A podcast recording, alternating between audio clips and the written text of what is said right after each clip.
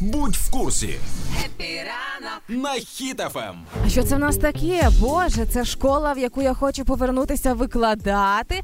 Фантастика! Тепер в Україні оновили шкільну програму у зв'язку з повномасштабною війною, і дітям будуть трошечки по-іншому викладати події і навчати, зокрема. А внесені зміни в навчальну програму, і навіть конкретно сказано, в які предмети. Ось, зокрема, дивимося по всесвітній історії та історії України. Тепер учні будуть розглядати СРСР як державу імперського типу, а не щось таке класне, за чим треба ностальгувати. І яка ж там колбаса була, ось знати не знаємо, нам про це тільки розказували. А власне тепер буде окремий блок присвячений російсько-українській війні, яка в 2014 році розпочалася.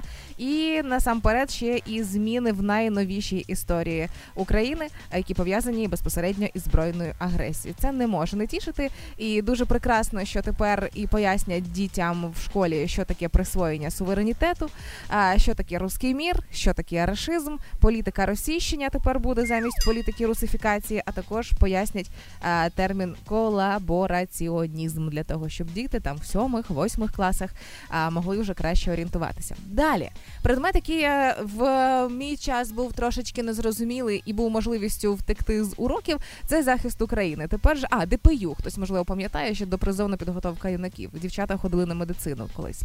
А в навчальну програму додадуть військово-патріотичної складової, переглянуть теми розділів з вогневої підготовки до медичної допомоги та цивільного захисту. Нарешті прийшов момент, коли ось цей предмет буде суперважливим, супер важливим, і ми вже на собі пересвідчилися, наскільки він має значення.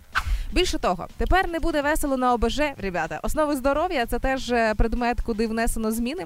Тепер е, додали питання пов'язані з ризиками воєнного часу. Це і сигнали оповіщення, що робити під час тривоги, повітряної обстрілу і так далі. Стосовно укриттів, теж детальніше будуть проходити теми. Ну і звичайно, надання домедичної допомоги та психологічної самодопомоги. І що прекрасно. А, Також зазнали змін і основи правознавства. Пов'язані додали моменти із правами людей.